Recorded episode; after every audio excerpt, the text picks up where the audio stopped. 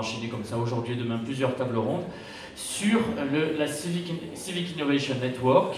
On va présenter cette initiative euh, bruxelloise et parler de plusieurs projets qui rentrent euh, en lien euh, dans ce réseau-là. Pour nous parler de ce sujet, Timothée, Timothée Bresse, on dit Il me semble. On dit, ouais, Timothée Bresse, voilà.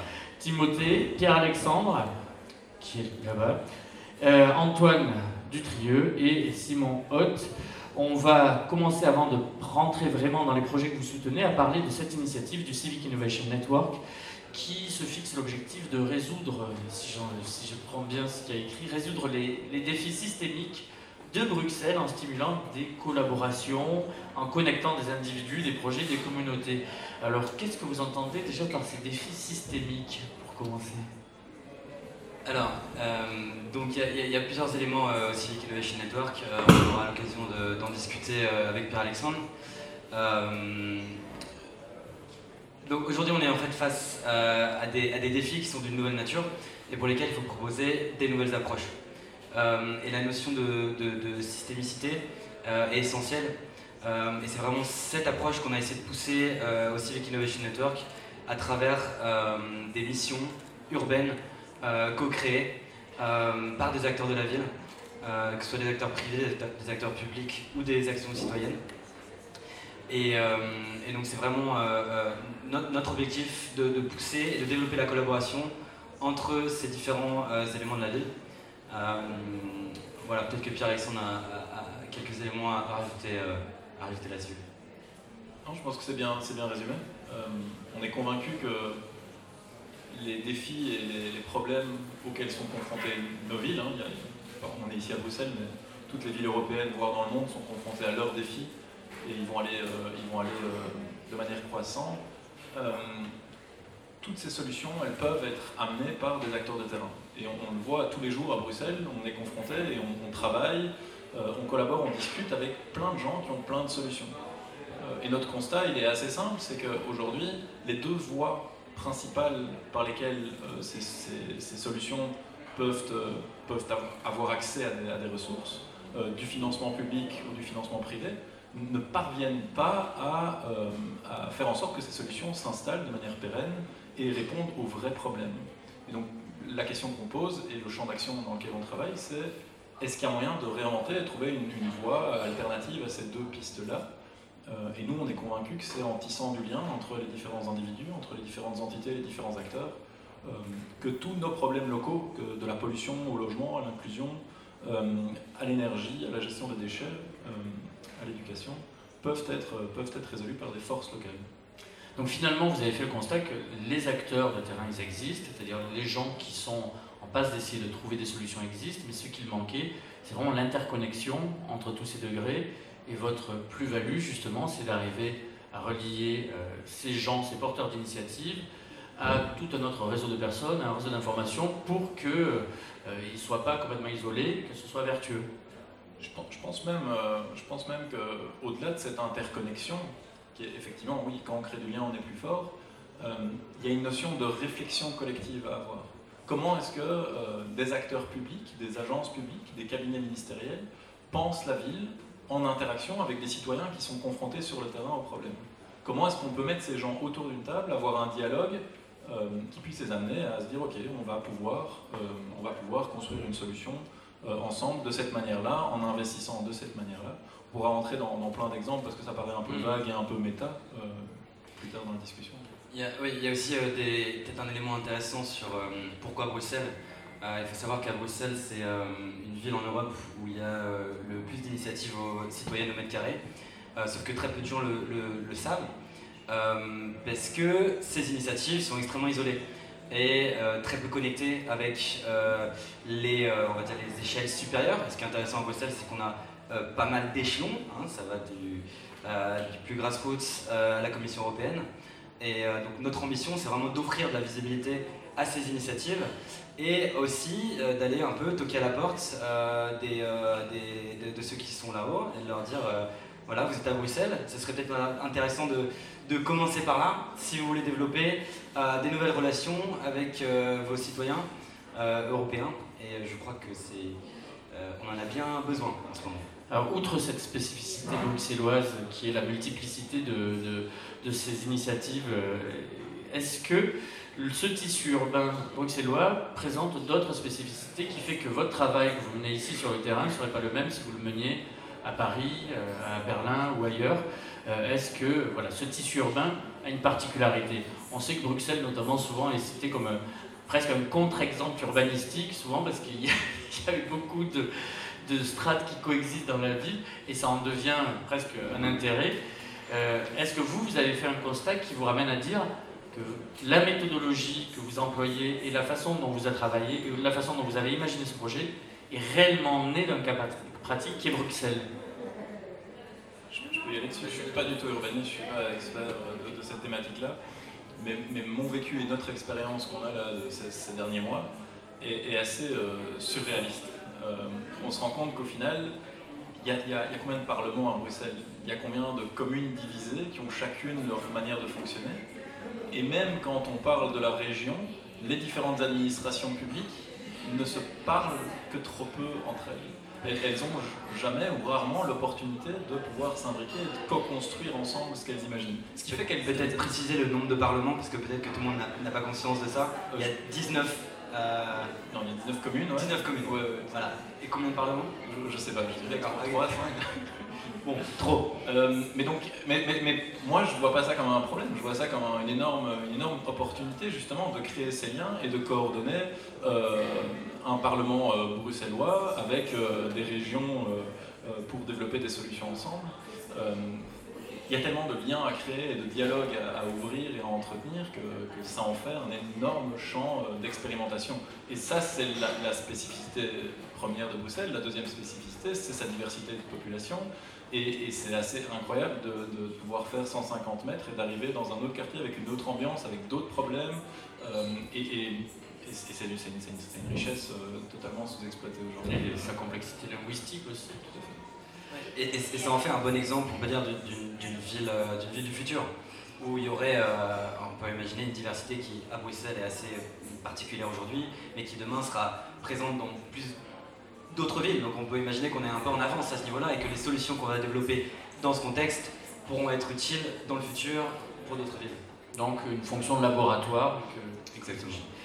Euh, pour parler concrètement, quelle est la méthodologie euh, qui est la vôtre. Justement, j'imagine que vous avez développé une sorte de méthodologie qui permet de mettre les gens autour d'une table, au travail, ensemble, de déverrouiller certains points, de dénouer certains nœuds euh, qui souvent arrivent, euh, qui, mettent des murs, qui arrivent à une stérilité. Quels sont ces outils que vous avez pu mettre en place? Alors, on est au tout début du processus. concrètement, on, travaille depuis septembre dernier, septembre 2016. Et on a commencé à travailler à ces, missions urbaines co-créées, comme le disait Timothée, depuis euh, avril-mai, donc c'est extrêmement récent. Euh, et ce qu'on itère comme méthodologie, c'est la chose la plus simple qui soit, c'est-à-dire une table de dialogue, une table autour de laquelle on va réunir différents acteurs qu'on imagine complémentaires ou devenir complémentaires, et on tente au fil de sessions euh, de deux heures et parfois il en faut trois, parfois il en faut huit, de voir qui est qui, d'amener à extraire les opportunités, les obstacles euh, qui empêchent cette réalisation de mission commune, et de générer une confiance entre individus, entre entités, qui vont au final pouvoir aboutir à un plan d'action concret. Euh, un plan d'action concret, ça peut être euh, un, centre logistique alimentaire dédié au surplus, ça peut être un Fab Lab mobile euh, où différentes entités vont co-créer la, solution. Euh, en fait, il n'y a aucune limite en termes de fonds. L'élément de base, c'est une table neutre autour de laquelle un dialogue va pouvoir euh, démarrer. Et alors, en surcouche numérique, cette fois, on va tenter d'installer des outils de dialogue, de communication, de décision aussi collective, et on est en train de, travailler autour d'un outil légal et d'un outil comptable qui va permettre en fait à une, association sans but lucratif de travailler avec un mouvement citoyen, avec une start-up, avec un acteur public ou un acteur privé, de commun accord avec un objectif commun, dans une structure qui sécurise tout le monde en sachant nous co-détenons cette solution, il n'y a pas un acteur public ou une start-up ou un mouvement citoyen qui va pouvoir tirer la couette, mais on va tous travailler ensemble vers là. Et, je pense que pourrait, énumérer toutes ces solutions. Euh, tout ça repose sur la nature humaine, en fait. La nature humaine qui peut développer de l'empathie, de la confiance entre des acteurs et des entités qui ont une vision commune.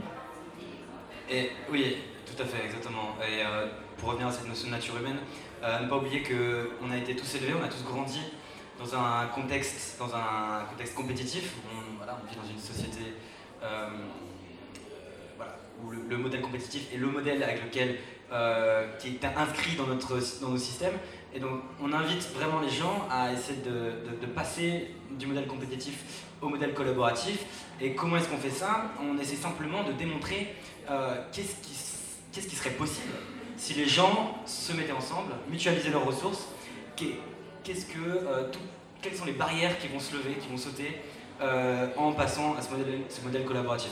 Donc c'est pas un, discours en mode voilà, on va arrêter de se faire la guerre, on va faire l'amour et ça va être génial. Non, il y a des intérêts personnels, individuels pour chacun des projets qui s'engagent dans cette dynamique à faire partie de cette collaboration. Parce qu'ils vont pouvoir en fait avoir un impact à long terme beaucoup plus important et qui est notamment euh, euh, permis par euh, un accès aux ressources qui va être aussi plus important parce que en créant cette collaboration, les projets vont pouvoir avoir une visibilité supérieure et donc espérer attirer l'intérêt des pouvoirs publics ou d'investisseurs qui vont investir dans le projet. Je veux juste rajouter un petit point qui est quand même clé. tu parlais tout à l'heure de spécificité de Bruxelles. Euh, bien sûr, chaque ville, chaque commune, euh, au niveau européen, a sa spécificité, ses problèmes, ses défis.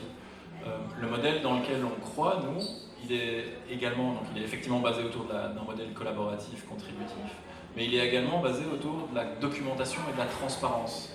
Ça veut dire que tout ce qu'on va faire va être accessible librement à tous sous une forme de recette. et une initiative qui est positivement inscrite et qui fonctionne dans un quartier euh, va pouvoir être répliqué dans un autre quartier, avec les spécificités et les forces locales. Mais la recette va être là.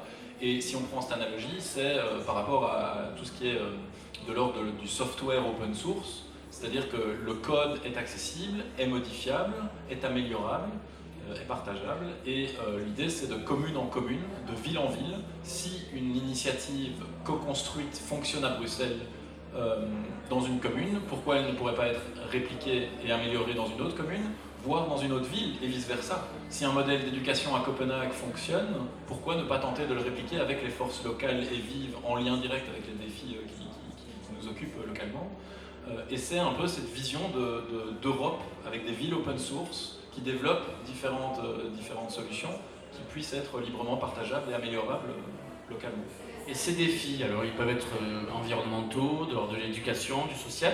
Comment vous les identifiez et après comment vous allez vers des projets. C'est-à-dire, est-ce que à un moment donné les projets viennent à vous? Est-ce que vous vous euh, diguez entre guillemets en disant tiens, euh, vous allez sourcer un projet et vous dire bon, peut-être qu'on va vous contacter parce qu'on sent qu'on peut vous apporter nos compétences. Comment ça fonctionne cette première phase? En fait, on est, dans, une, phase extrêmement précoce et aujourd'hui, on peut identifier trois canaux par lesquels euh, ces projets co-construits peuvent démarrer. Le premier, c'est celui qu'on a utilisé euh, jusqu'à présent, c'est-à-dire euh, une analyse et une écoute et une, forme d'empathie, une posture d'empathie envers les, projets de nos réseaux respectifs, et de se dire, ok, là il y a un puzzle sans doute à construire, on va tenter de vous mettre autour d'une table et de générer une dynamique. Peut-être préciser à ce niveau-là que euh, Pierre-Alexandre et moi-même, euh, ça fait déjà un, petit moment qu'on est dans euh, euh, ces réseaux d'entrepreneuriat social et de transition économique et que donc on a accès en fait à un, panel d'entrepreneurs qui aujourd'hui facilite grandement la tâche. On est bruxellois depuis un certain temps, ou depuis toujours pour certains, et ce qui fait qu'on voilà, on, on part de nos réseaux personnels et on adopte une posture ouverte qui permettent à d'autres de, de, revenir. Tout à fait, donc ça c'est le premier canal, c'est une analyse et une forme d'imagination et de créativité qui nous dit là, au niveau du logement, de la nourriture, au niveau de l'éducation et des nouvelles technologies, il y a euh, des choses à développer et on tente. On réunit les gens, on les invite, et alors avec toujours une structure fort perméable où à la réunion d'après, si quelqu'un ne s'y est pas plu, il peut sortir, si quelqu'un veut rejoindre, il peut rejoindre. Euh, Donc ça c'est un premier canal. Le deuxième canal c'est un entrepreneur qui vient nous trouver en disant on aurait besoin d'aide et on peut essayer de trouver un puzzle avec la personne.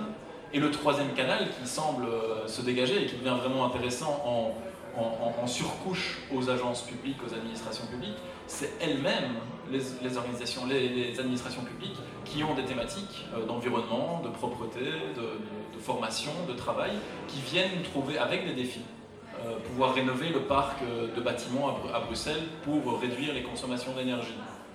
construire des panneaux photovoltaïques pour les friches abandonnées à Bruxelles gérer les X tonnes de déchets de bois à Bruxelles qui sont, qui sont brûlés aujourd'hui à un coût exorbitant toutes les administrations savent quels sont les problèmes. La question, c'est quelles méthodes elles peuvent employer aujourd'hui pour, euh, pour faire levier sur les forces locales. Et là, on essaie de co-construire avec eux un, scénario qui, euh, qui, fasse, euh, qui, mette en œuvre et, renforce les initiatives qui, amènent des solutions. on va justement exemplifier tout ça de façon assez concrète en parlant de trois initiatives que, que, que, vous appuyez. Et euh, Timothée, je vais te laisser là plus la main sur ça, parce que c'est des projets que vous connaissez par cœur. Et avec, euh, avec Simon et, Antoine, on va pouvoir rentrer euh, voilà, plus en particulier, plus en profondeur sur... Dans le vif du sujet. Dans le vif du sujet, oui. D'accord, très bien. Merci Vincent. donc on a le plaisir d'avoir aujourd'hui deux acteurs bruxellois. pour, pour Antoine, de l'occupation temporaire à travers le projet de la Comina. Euh, et pour Simon, à travers euh, euh, Frutopia, qui est un projet de revalorisation du gaspillage alimentaire, et également Armadio, qui fait le pont avec une dimension occupation temporaire.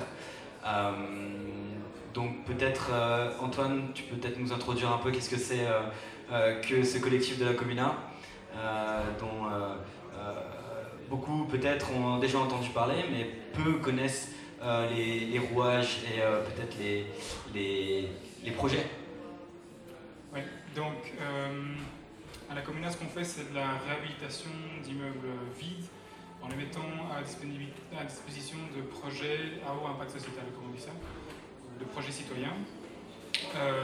donc en gros, le mécanisme, c'est qu'on cherche des immeubles vides, on signer des partenariats avec les propriétaires pour y avoir accès pour une certaine durée, et puis on trouve des projets qui ont besoin d'espace à petit prix, à petit budget pour euh, occuper ces, espaces. Ce qu'on essaye en général de faire, c'est de créer ce qu'on appelle maintenant des tiers-lieux, euh, c'est-à-dire des immeubles où il n'y a pas que du logement, que des bureaux, que des espaces de production. On essaie un peu de tout mélanger. On, on essaie aussi de mélanger les publics, c'est-à-dire pas d'avoir euh, que des gens qui sont précarisés ou que des gens qui ont fait des, hautes études ou que des gens qui ont plein de sous. On essaie un peu de mélanger les publics, euh, tant au niveau des occupants qu'au niveau des gens qu'on invite. par exemple, si on essaie de faire un, concert un soir, on va peut-être euh, avoir euh, un concert, de musique de l'Est avec de la nourriture cuisinée par, par, un collectif marocain, etc. Donc on essaie vraiment de brasser des gens différents pour qu'ils se rencontrent au sein de nos bâtiments. Euh, et alors, on essaye de donner un accès aux espaces euh, qui soit ce qu'on appelle radicalement inclusif.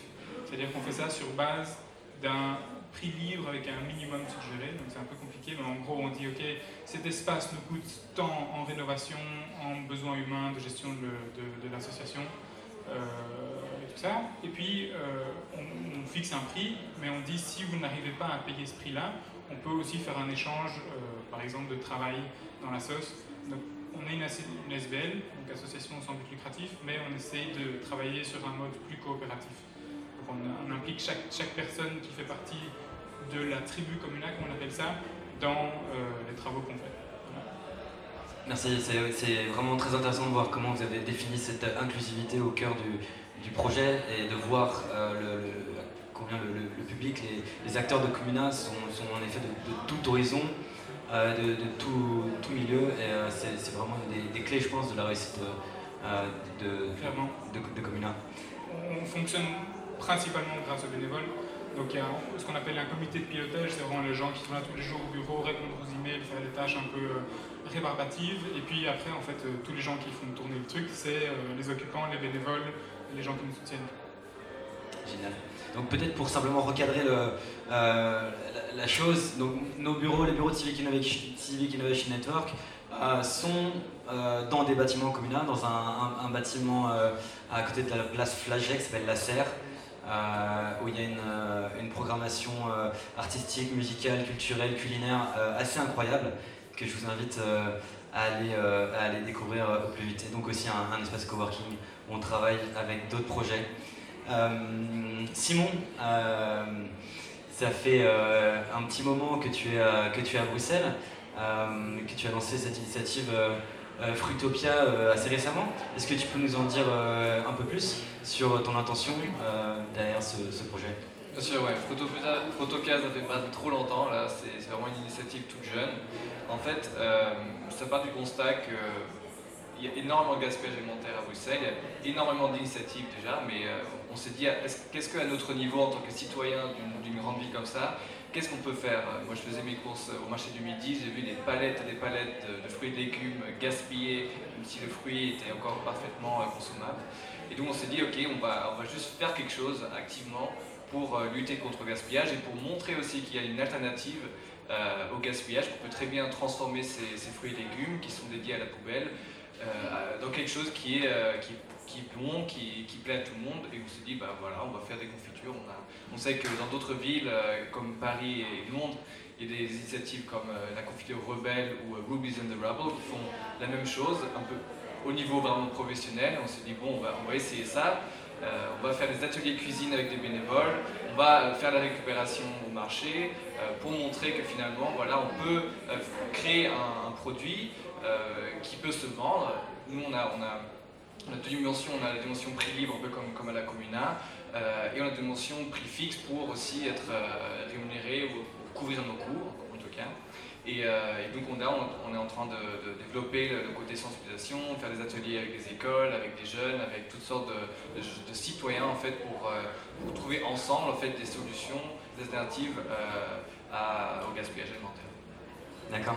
Et euh, quelles sont les, les, on va dire les, limites que vous rencontrez dans une ville comme Bruxelles, euh, peut-être au niveau des, autorités, au niveau légal, euh, qui vous peut-être mettent, des bâtons dans les roues dans, dans on va dire, la démocratisation de la pratique de la récupération de gaspillage alimentaire? Peut-être que Antoine a, sûrement des, avis aussi là-dessus, puisque la commune sont, sont très, très à la pointe aussi sur cette thématique. Oui, bah, je pense que tu, vas en parler aussi après. Bah, c'est clair que euh, en tant qu'association jeune avec des gens qui ont peut-être pas beaucoup d'expérience dans la gestion de projet, dans tout ce qui est administration, euh, quand je veux transformer euh, un aliment dans une confiture, il faut que je respecte des normes incroyables. il faut que je produise dans, une cuisine aux normes, etc. Donc déjà les normes administratives, après tout ce qui est impôts, taxes, etc. Enfin, c'est quand même assez complexe, je dirais. donc niveau administratif, c'est pas évident. Après, je sens que l'ambiance euh, au niveau public, euh, donc, euh, pouvoir public, mais aussi tous les citoyens bruxellois sont très ouverts. Et je pense que ça, ça, ça, a changé. Apparemment, avant, les gens venaient, enfin, les, gens de la ville venaient avec avec du produit qu'ils mettaient sur les légumes à la fin du marché pour que les, enfin, pour les aliments ne soient pas mangés après. De, de liquide vaisselle. C'est ça, c'est ça. Et donc ça, ça, ça a complètement changé. Donc il y a cette sensibilisation qui est déjà là, c'est en train de changer. Mais euh, niveau normes d'hygiène, je dirais c'est c'est un challenge. Quoi. Il y a encore du chemin à faire. Antoine, peut-être un, commentaire au niveau des. Moi j'ai l'impression que les mentalités ont bien changé. Euh, bah, à la Commune 1, on fait des récup avec euh, plein de supermarchés. Et en fait, on, a même l'occasion d'être un peu sélectif puisqu'on récupère que de la nourriture bio. donc voilà, je trouve ça assez sympa on paye beaucoup d'impôts parce qu'on a un super système social et je pense que d'une manière ou d'une autre, euh, la boucle se boucle parce que si on ne peut pas se payer avec, euh, avec, un, avec notre, notre, initiative, il y en a peut-être certains qui reçoivent le chômage, donc en attendant peuvent travailler sans salaire. Voilà, donc je pense que ça vaut peut-être le coup de temps en temps de payer autant de taxes. D'accord, donc à Bruxelles, euh, peut-être une, une, belle opportunité pour tous ceux qui veulent démarrer des projets autour de l'économie circulaire et du gaspillage alimentaire. Euh, ça va dans la bonne direction. Euh, peut-être que maintenant on peut euh, évoquer peut-être la dimension plus urbaine, occupation temporaire. où est-ce qu'on en est à Bruxelles? Peut-être quelles sont les inspirations autre part en Europe ou même dans le monde? Qu'est-ce qui vous inspire? La Comuna ou Armadio Quelles sont les, influences Et qu'est-ce qui peut-être peut se faire à Bruxelles et qui ne peut pas se faire ailleurs Ce qui est très intéressant, c'est que tous les jours on découvre des nouvelles initiatives, des nouveaux projets et aussi euh, des précurseurs. Donc euh, moi je croyais connaître euh, un peu toutes les organisations d'occupation temporaire, j'ai découvert qu'il y en avait, pas plus tard qu'à trois jours, j'ai découvert qu'il y avait notre ancêtre qui s'appelait Précaire. voilà. Mais donc il y, a plein de trucs différents, que ce soit de l'achat de bâtiments via le CLT, que ce soit de... CLT peut-être précisément Community Land Trust, donc je ne connais pas les détails du du mécanisme. En gros, ils achètent euh, le sol avec une entité, ils, achètent l'immeuble avec une autre entité. Ça permet de, euh, un public euh, qui n'a pas énormément de moyens d'acheter son propre appartement sans posséder le sol. Après, il y a un bail amphithéotique, je pense, sur 99 ans pour l'occupation de l'immeuble. Donc en dissociant la, terre, le sol du, bâti. Donc ça, c'est pas l'occupation temporaire du coup, mais en tout cas, c'est c'est une initiative immobilière qui, s'est développée euh, ici à Bruxelles. Euh, ben, donc il y a tous les collectifs qui existent, euh, que ce soit le 123, Grand Squat qui existe depuis 10 ans au centre-ville, Two Stands chez les néerlandophones. il y a plein de SPRL aussi qu'on ne citera pas aujourd'hui, mais je crois que le paysage est assez ouvert aujourd'hui. Déjà, il y a des milliers de bâtiments abandonnés à Bruxelles. Donc on, cite entre 15 et 30 000 selon une étude euh, d'un urbaniste. Euh, donc euh, voilà, il y, a, de quoi faire pour tout le monde. Et ensuite, maintenant, c'est vrai que les pouvoirs publics se, délient un peu, et on a constaté d'ailleurs qu'il y a plusieurs personnes qui sont venues nous chercher, nous, chez Comuna ou chez Toustan, par exemple, qui sont nos copains néerlandophones, euh, pour occuper des bâtiments. Donc ça c'est vraiment une opportunité qu'on a. Justement ma question, c'est aujourd'hui euh, comment vous les identifiez? Est-ce que euh, y a eu une première phase de travail où vous alliez au devant de ces bâtiments, vous alliez repérer un peu partout, et là vous alliez chercher le propriétaire privé qui se cachait derrière ce bâtiment en disant bon vous avez une dent creuse urbaine qui est ici, qui vous coûte des charges. nous, on peut, la, la, réhabiliter à minima, vous assurer un, salaire minimum qui va vous payer les charges. Est-ce que c'est encore ce modèle-là qui est le plus usité, ou vous, vous avez basculé dans, dans, une autre dimension où là, des gens viennent vers vous en disant Bon, euh, moi finalement, j'ai ce bâtiment, il ne sert à rien, parce que je sais que je suis assez copain avec les plateaux urbains qui font ça à Paris, et qui clairement m'ont dit qu'ils viennent de passer à ce deuxième stade, il n'y a pas si longtemps que ça, où là, ce sont, que ce soit les pouvoirs publics ou surtout les privés qui viennent en disant euh, on a ça, on sait que vous, vous allez pouvoir en faire quelque chose, et surtout on a confiance en vous parce qu'on sait que ça ne va pas squatter derrière indéfiniment. Est-ce que ce pouvoir de rassurance, vous l'avez prouvé suffisamment aujourd'hui par rapport à ces, propriétaires pour qu'ils viennent vers vous directement? Je pense que oui, en tout cas, ça fait depuis 2013 que la commune occupe des, bâtiments. Au début, effectivement, on faisait des chasses à vélo la nuit en train de repérer les trucs, et puis euh, on trouvait les moyens au cadastre pour obtenir le nom du propriétaire, on le contactait, on envoyait des lettres, etc. On allait sonner chez lui. Et donc, 4 euh, quatre, euh, quatre, ans plus tard, ben, pas plus tard que, ce matin, j'ai eu un coup de fil de, la ville de Namur qui est venue proposer des logements, euh, la commune d'Ixelles, la commune de Forêt. Donc, enfin bref, il y a plein d'institutions publiques et, euh, de responsables qui, euh, qui viennent nous chercher et qui effectivement nous font confiance. Je pense que c'est important de voir que on crée des relations où tout le monde est gagnant les propriétaires, parce qu'ils ont un, espace qui est parfois rénové s'il était dans un mauvais état au départ, qui est chauffé, entretenu, gardé, etc. Euh, les occupants et puis aussi le quartier, euh, puisque en fait souvent les, bâtiments abandonnés créent des sortes de trous euh, noirs d'activité, d'énergie, de dégradation, etc. Donc une fois que c'est occupé, enfin, surtout ce qu'on essaie de faire aussi, c'est de créer des, espaces qui sont ouverts sur le quartier, qui impliquent les gens. Donc voilà, ça crée des dynamiques, recrée, redynamise le quartier. Et les durées en général l'occupation, c'est sur des temps relativement courts ou vous pouvez être sur des temps longs? Et et deuxième question, c'est est-ce que justement, euh, quand le, bail arrive à échéance et que vous avez créé une telle bulle de vie, euh, est-ce que c'est aisé de dire bon, bah allez les gars, on dégage maintenant, on, va ailleurs? Euh, Moi, je viens de sortir d'une occupation en qui a duré six mois. Donc ça, je pense que c'est un peu le minimum qu'on accepte, histoire de développer quelque chose. On commence un projet dans un mois qui va s'échelonner sur cinq ans. Donc là, on a pu par exemple faire un, emprunt pour vraiment rénover le bâtiment en profondeur. Il y a quelqu'un qui nous a proposé une occupation sur 27 ans, donc ça devient plus vraiment de l'occupation temporaire, mais plutôt du coup de l'occupation transitoire où en fait on transite par le bâtiment, on l'améliore. En l'occurrence, le propriétaire veut qu'on rénove le toit en échange. Euh, donc c'est éventuellement se dire, ok, sur 27 ans, combien est-ce qu'on peut générer de sous? Est-ce qu'on peut investir ça tout en sortant gagnant, tout le monde, les occupants et, la sauce en même temps? Ça c'est pour les, périodes. Et la deuxième question c'était euh, La difficulté d'en sortir ah quand la période arrive à échéance Il y en a. Euh, récemment d'ailleurs on est passé au travers d'une crise puisque à la fin d'une occupation la sauce est divisée en deux, ça a été un peu difficile de manière interne. Mais en même temps, je pense que euh, aujourd'hui, en fait, on croule sous les demandes d'espace, mais on croule aussi sous les propositions d'espace. Donc je pense que euh, quand on terminera l'occupation qu'on a Excel, par exemple, où il y a vraiment, je crois, une petite vingtaine de, projets qui sont impliqués, on pourra peut-être pas aller tous au même endroit de la même manière, mais en tout cas, on, pourra probablement leur trouver un espace. Et juste pour revenir sur la typologie des occupants, c'est-à-dire que là, c'est majoritairement des, jeunes entrepreneurs qui ont besoin de, bureaux, ce sont des artistes, euh, ou c'est justement ce mix, parce que tu évoquais tout à l'heure que vous ne voulez pas être mono, euh, mono euh, stéréotype social, quoi, c'est-à-dire vous voulez vraiment mixer.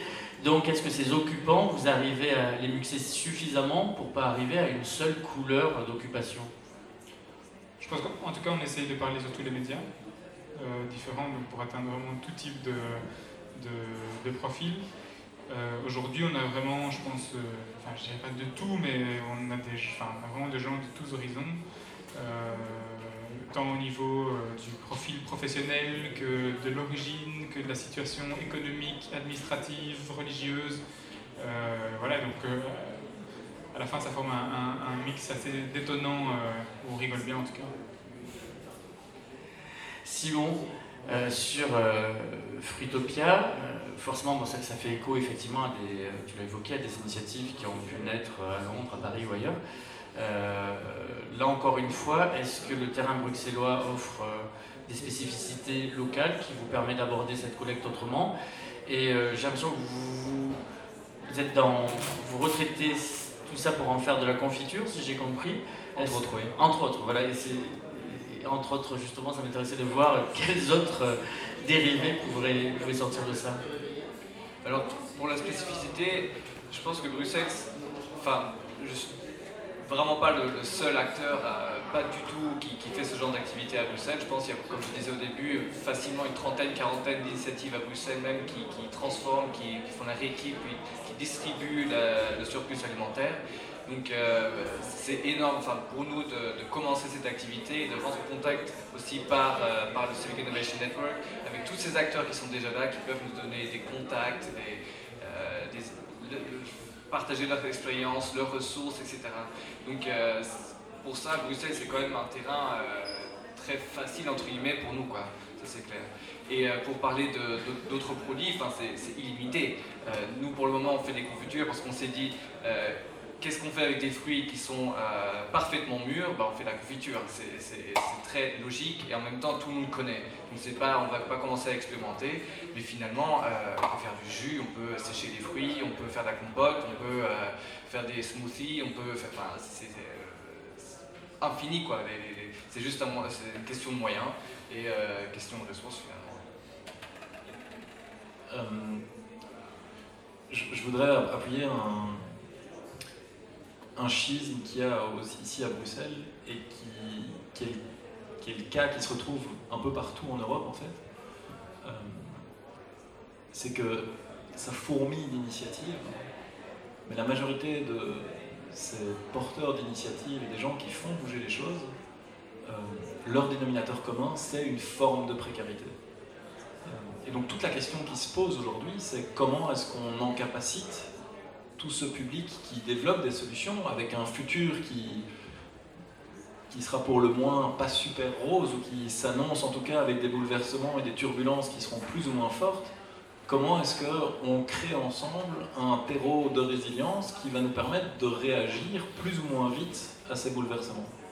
Euh, Et aujourd'hui, il y a toute l'intelligence et toutes les ressources nécessaires sont présentes mais il y a encore une division, une division extrêmement forte, parce que dans notre modèle compétitif, productiviste, capitaliste, il y a une nécessité de retour sur investissement. Aujourd'hui, c'est ce qui intéresse nos régions, nos pays, c'est de générer de la croissance en investissant dans des initiatives qui vont avoir un retour, un rendement.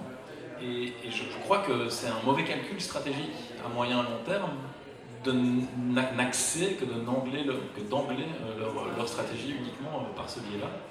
Euh, et on se retrouve du coup avec une division assez forte, et elle se retrouve partout en Europe, c'est-à-dire un tissu citoyen, local, de transition, de, articulé autour du logement, de la précarité, du social, très fort, très, très organisé, sans numérique, etc et un tissu plutôt technologique, start-up, entrepreneurial, qui eux ont des méthodes avec une, vision articulée autour du rendement. Mais n'empêche que ces deux terreaux, euh, si on parvenait à élaborer des solutions civiques ou utiles pour nos villes, avec des méthodes, euh, des méthodes de construction et d'organisation avec l'appui du numérique, et donc finalement faire euh, superposer les atouts de ces deux camps, entre guillemets, de ces deux, ces deux communautés, on en, sortirait grandi. Et c'est le cas dans certaines villes. On peut observer ça à Nantes, on peut observer ça au Danemark, à Arus, euh, à Bristol en Angleterre. Et euh, pour donner un simple, exemple, ça, repose la question de nos structures publiques. Euh, l'exemple assez simple, c'est des gens du Fab Lab, du labo de fabrication à Barcelone, qui ont été construire des capteurs d'humidité pour une ville, Bristol en l'occurrence, où tout le bâtiment était euh, en décomposition euh, et avec un simple capteur technologique low cost, hein, ça, coûtait 10 euros, 10 euros la construction du capteur. en mettant ces capteurs dans tout, tout, tout, le bâti à Bristol, on a pu rendre tangibles les effets de l'humidité dans ces bâtis, amener les propriétaires à rénover leur parc, enfin leur, leur, bâtiment et du coup le parc en entier. Et avec cet investissement qui, honnêtement, ça a dû être une goutte, ça a dû être une question de 50 000 euros, 50 000 pounds plutôt, qu'on a à Bristol. En un an, ils se sont rendus compte que les dépenses budgétaires liées à la santé et aux maladies pulmonaires, qui étaient causées par l'humidité, a été réduit de 8 millions de pounds. Donc, ce lien, et c'est un peu l'enjeu aujourd'hui, c'est de pouvoir mettre dans la boucle des acteurs publics et privés environnants locaux et de leur dire quelle ville on veut demain et comment est-ce que vous pourriez, en capacité, tout ce, tout ce tissu euh, d'entrepreneurs, de porteurs d'initiatives, de communautés qui veulent améliorer la ville dans un modèle qui n'est pas uniquement accentué autour euh, du bien commun ou du rendement, mais peut-être des deux et de, faire converger ces deux intérêts. Parce que toutes les communautés plutôt tournées autour de l'open source, et, euh, notamment en informatique, hein, et Bruxelles a l'air d'être bien pourvue à, ce niveau-là, et qui développe ces solutions sous forme de, défis type hackathon ou, euh, autour d'un même défi. J'ai l'impression qu'il y en a quand même pas mal de ce type d'initiative. Est-ce que, est que vous, vous situez plutôt en complément de ça ou, euh, ou, à un autre niveau? En, complément, en complément, à, 300%, et je pense que euh, c'est marrant parce qu'en en, préparation de cette, émission, j'ai lancé un appel en disant quelles initiatives est-ce qu'il faudrait mettre en avant à Bruxelles? Et énormément d'initiatives qui sont revenues se positionnent déjà en accompagnement euh, d'incubation, de soutien, de plateformes numériques. Euh, et elles sont très nombreuses à Bruxelles. Et je, crois qu'il y, a plein de chemins par lesquels des initiatives singulières peuvent trouver de l'aide, des ressources, euh, du, du, soutien.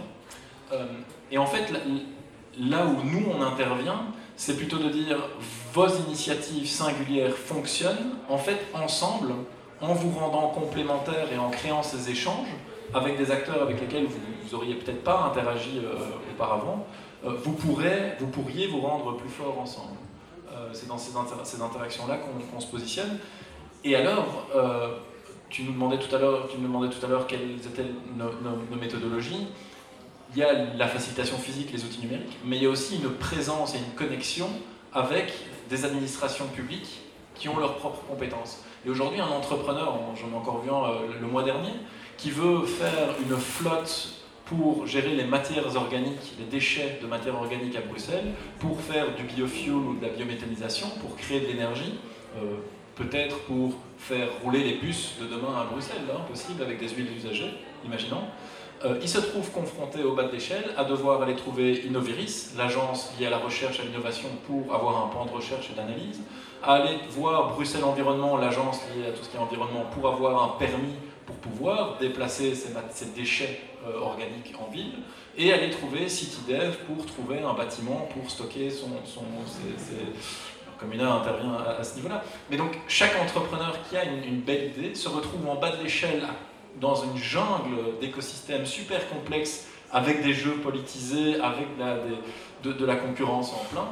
Et, notre rôle là-dedans, c'est de pouvoir aller faire le lien direct avec ces agences aussi et leur dire, en fait, on a un entrepreneur là qui va bosser avec un tel et un tel, et ils ont tel besoin, tel besoin, tel besoin, et d'accélérer finalement le, processus euh, de l'implémentation de cette solution.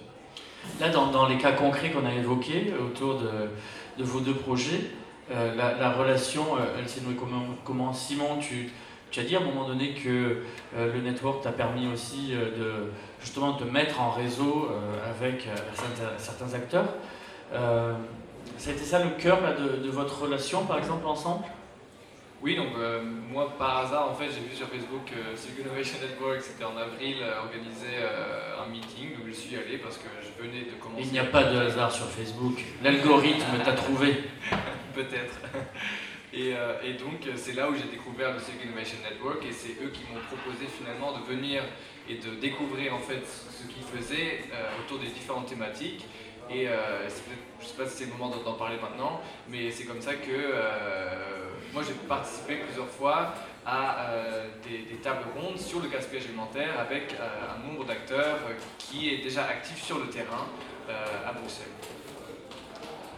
Oui, donc en fait, Simon nous a rejoint lors d'un premier rendez-vous sur un, rendez-vous sur le, tour du gaspillage alimentaire où on avait essayé de, comme d'habitude, rassembler des acteurs qui qui font pas seulement du gaspillage alimentaire, mais aussi des gens qui font de l'occupation temporaire, de la mobilité, de la transformation d'énergie à base de euh, à base d'aliments, euh, type euh, pelure d'orange ou je, ne sais plus lequel autre. Et donc ça, ça a été un peu la première étape. Et, donc ça, c'est typiquement un exemple du processus qu'on développe généralement. le résultat de cette, réunion, on en, a eu, on en a eu trois, je crois, ça a été l'importance euh, de la logistique dans le gaspillage alimentaire. On s'est rendu compte que c'était la clé euh, si on voulait passer d'échelle en termes euh, de, réduction de ce gaspillage alimentaire. donc voilà, ça c'est le, projet sur lequel on, travaille en ce moment et voilà, vous en saurez bientôt un peu plus. concernant la Comuna, en fait on les a rencontrés moi via des projets passé, euh, j'ai pu rencontrer Dan, qui était euh, donc l'un des, des cofondateurs. Et, euh, et, au moment donc, de démarrer Civic Innovation Network, voilà, je me suis vraiment dit que ce serait intéressant qu'on travaille ensemble. C'est un écosystème, nous sommes un écosystème et il y a une complémentarité assez intéressante à développer entre les deux. et donc on a commencé à occuper un, des locaux rue de Flandre, juste à côté du canal. Il y a un chouette écosystème qui est en train de se développer. Euh, il, y avait vraiment un bâtiment génial avec un, un Reaper Café et un, un, matcha bar, donc un bar à thé. Euh, comme d'habitude avec Comuna, euh, un programme culturel et, événementiel très intéressant. et donc on a bougé vers ce nouveau bâtiment à côté de Flaget, à la Serre, qui est, qui est top et on vous invite à, venir nous voir quand vous voulez. Il y a des repas à 6 euros bio tous les jours de la semaine. Euh, et, des, concerts et des événements, des festivals. Euh, vraiment, vraiment super top euh, là-bas. Peut-être un autre projet de la Comuna peut-être que là j'en ai évoqué quelques-uns. Est-ce qu'il y a, peut-être un projet en particulier qui serait intéressant d'évoquer? Pour le public, pour le moment on se concentre à la serre. Il y a une maison de quartier citoyenne qui est en train d'ouvrir à Forêt. Donc aux étages, il y a des gens qui habitent, dont moi, et au rez-de-chaussée, il y a deux grandes pièces qu'on met à disposition des voisins, justement pour retisser du lien social. Donc euh, Jean-Claude Anglebert, qui sera là normalement euh, un peu plus tard pour euh, modérer la discussion avec Bernard Stiegler, nous a donné la maison en gestion et il a dit le quartier est mort, faites-en quelque chose. On a dit ok, on va faire un truc. Et donc on a, on une assemblée générale des voisins samedi. Et on a la vieille madame de 83 ans qui veut faire un club de bridge. les jeunes qui veulent faire un sauna, l'architecte qui a des idées plus folles que les autres, des garderies d'enfants. Enfin bref, il y a plein de projets super qui ont fleuri de ces discussions.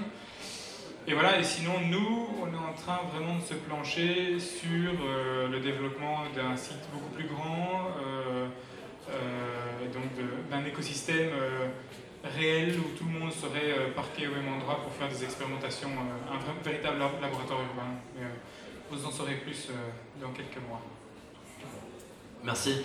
Peut-être un, petit mot par rapport à ces, à ces on va dire, driving force euh, que, sont le, euh, on va dire les, euh, le bouillonnement citoyen des, créatifs, des, habitants qui, qui, habitent aux alentours de vos occupations, et peut-être des intérêts plus pragmatiques, je ne sais pas si c'est le terme, mais plus intéressés, avec les développeurs immobiliers par exemple, ou, des acteurs de la ville qui ont des certains plans pour certains quartiers. Comment est-ce que vous intégrez vos, vos, projets, vos, occupations temporaires euh, au milieu de ces, deux, ces deux, forces euh, d'émergence citoyenne et, euh, de, plans un peu planifiés top-down que peuvent avoir des développeurs immobiliers ou la ville généralement? Crois qu'il y a, j'aurais tendance à dire aucun compromis. nous, on est là avec nos piliers, notre éthique, nos désirs, notre vision. On essaie de la concrétiser quoi qu'il arrive. comme je disais tout à l'heure, on dépend euh, vraiment de, des occupants. Donc ça, c'est clairement euh, des gens qui viennent euh, enrichir notre processus, notre assos et, qui, nous enrichissent. enrichir, j'ai déjà dit. par rapport aux acteurs publics et aux promoteurs immobiliers, on est en contact avec eux.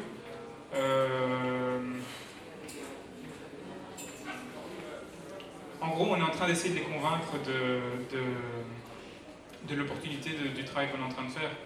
Euh, c'est pas une valorisation de la ville nécessairement, en tout cas c'est pas le but premier recherché. Euh, c'est vraiment un changement euh, vers un Bruxelles qui est meilleur pour tout le monde. Donc que ce soit le gosse du ministre ou le gosse du réfugié ou le gosse du promoteur immobilier, ils vivent tous dans un air qui est pollué, ils bouffent tous de la nourriture qui vient du Pérou, etc. Donc fondamentalement, avec le travail qu'on est tous en train d'effectuer ici, on améliore tous notre qualité de vie. Enfin, je sais pas si ça répond à ta question, mais... C'était, oui, donc pas, de peur de, se faire récupérer en fait. Euh, le, projet, ça intéresse beaucoup de personnes. Le fait de, revaloriser temporairement un bâtiment, ça peut accroître la valeur, ça peut redonner une dynamique du quartier, qui peut en fait susciter l'appétit de, on se situe dans une niche qui est euh, unique en fait au niveau de l'activité. Non seulement il n'y a personne d'autre à part euh, stand que j'ai déjà cité qui fait ça à Bruxelles véritablement. il, y a, des sociétés anti-squat ou des sociétés d'occupation, mais c'est des sociétés, c'est pas des assos, ils n'ont pas la vision qu'on a. Eux, ils, le font, mais ils le font surtout pour générer des sous. Et, c'est une sorte d'externalité d'inviter des projets citoyens ou des bricoleurs ou des artistes dans, dans leur bâtiment. C'est ce que je pense en tout cas. Euh, et donc occuper un bâtiment pour un temps si court, par exemple un bâtiment de 40 000 m2 avec des rénovations à faire pour deux ans, il n'y a personne d'autre qui le fait.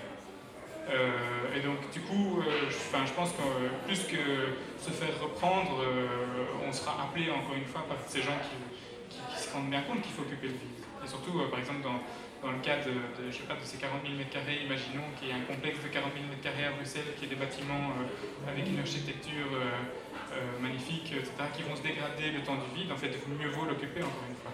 Donc, il y a, enfin, voilà, je, crois que... Convergence des intérêts économiques avec les intérêts sociaux et environnementaux. Win-win-win, c'est ce que je disais tout à l'heure. Génial.